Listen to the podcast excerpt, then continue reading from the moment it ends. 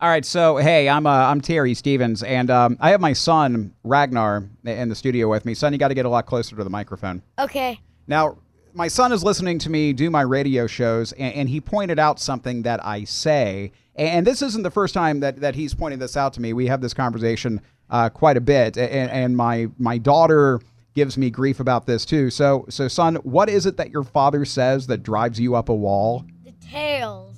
I'm sorry, what was that word? You keep saying details. It's pronounced details. No, when you detail something, you are removing a tail. Like if I were to chop a, the tail off of one of our dogs, that is detailing. That is what when you remove a tail from something, which which sounds like a damning, it sounds like a really awful thing to do to another thing. Detailing it, like I mean, that just sounds gruesome. Well, maybe since detail is the normal one, detail means that you detail, like you get rid of something's tail, and de- and detail means it, whatever it means.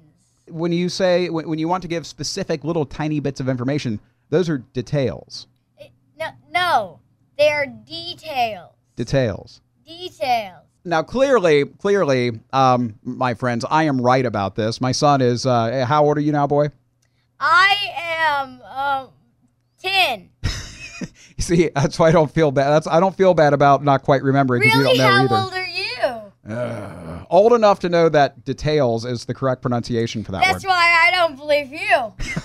all right so here's what i need you to do for me okay um, under this podcast there is a comments feature okay so what i need you to do is to go to the comments feature uh, of this podcast and leave a comment backing me up on this that details is the correct way to pronounce that word Am I supposed to say something while you're staring at me? I I don't know. Do you have something to say?